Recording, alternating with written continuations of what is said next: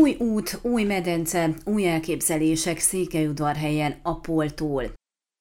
Három havonta esedékes számadását tartotta meg a POL székelyudvarhelyi képviselői frakciója, amely során Péter Balázs, a POL frakció vezető helyettese rámutatott. Évelején tárgyaltak az intézményvezetőkkel, és akkor még úgy tűnt, hogy működő rendszerben tudnak dolgozni, de sajnos azóta több vezetőbeosztású személy is elhagyta a polgármesteri hivatalt, akiknek pótlása még nem történt meg. Pálfi Kinga alpolgármester közölte, sikerült lépni a Székely Támatvár felújításával kapcsolatos projekttel, már csak néhány engedélyre van szükség, így vélhetően a jövő évben elkezdődhet a kivitelezés.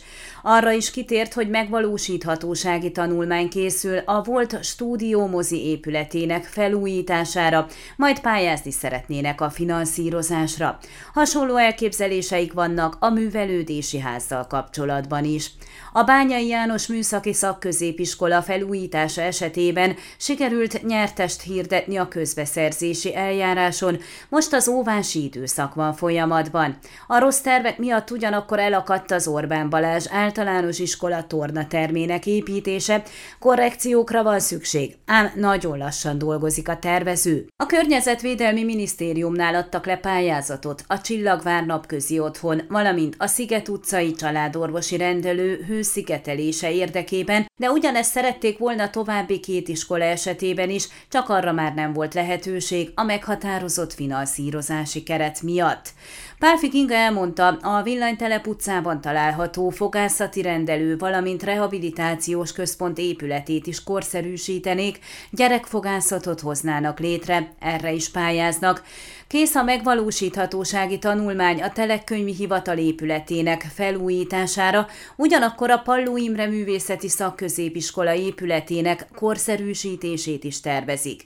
Ezen kívül közel 50 millió leértékben adtak le pályázatot az Angelszálényi programba modernizálások érdekében. A frakció egyébként úgy döntött, jövőre egy tornaterem modernizálási programot is elindítanak az iskolák számára. Szó esett a frakció támogatta például a tematikus évek bevezetését Székelyudvarhelyen, illetve több, elsősorban a léleknek szóló programot. A Városházának szeptemberben beadott elvárási listájukról egyelőre nem beszéltek, hiszen annak teljesítésére március elejéig adtak határidőt. Godra Zsolt frakcióvezető arról beszélt, hogy három projekt esetében is most kell meghatározzák a fejlesztési irányokat, így megfelelő koncepciók alapján történhet a későbbi munka. Rendezni szeretnék a Szejke fürdőhelyzetét úgy, hogy a városlakók igényeit helyezik előtérbe.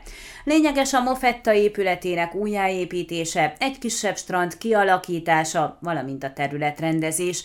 Már készülnek a közvitára bocsátandó dokumentumok ennek érdekében. Egy kisebb, átlagosan 4,5 méter széles aszfaltozott utat is létrehoznának a Cserehát és a Cekent tető között.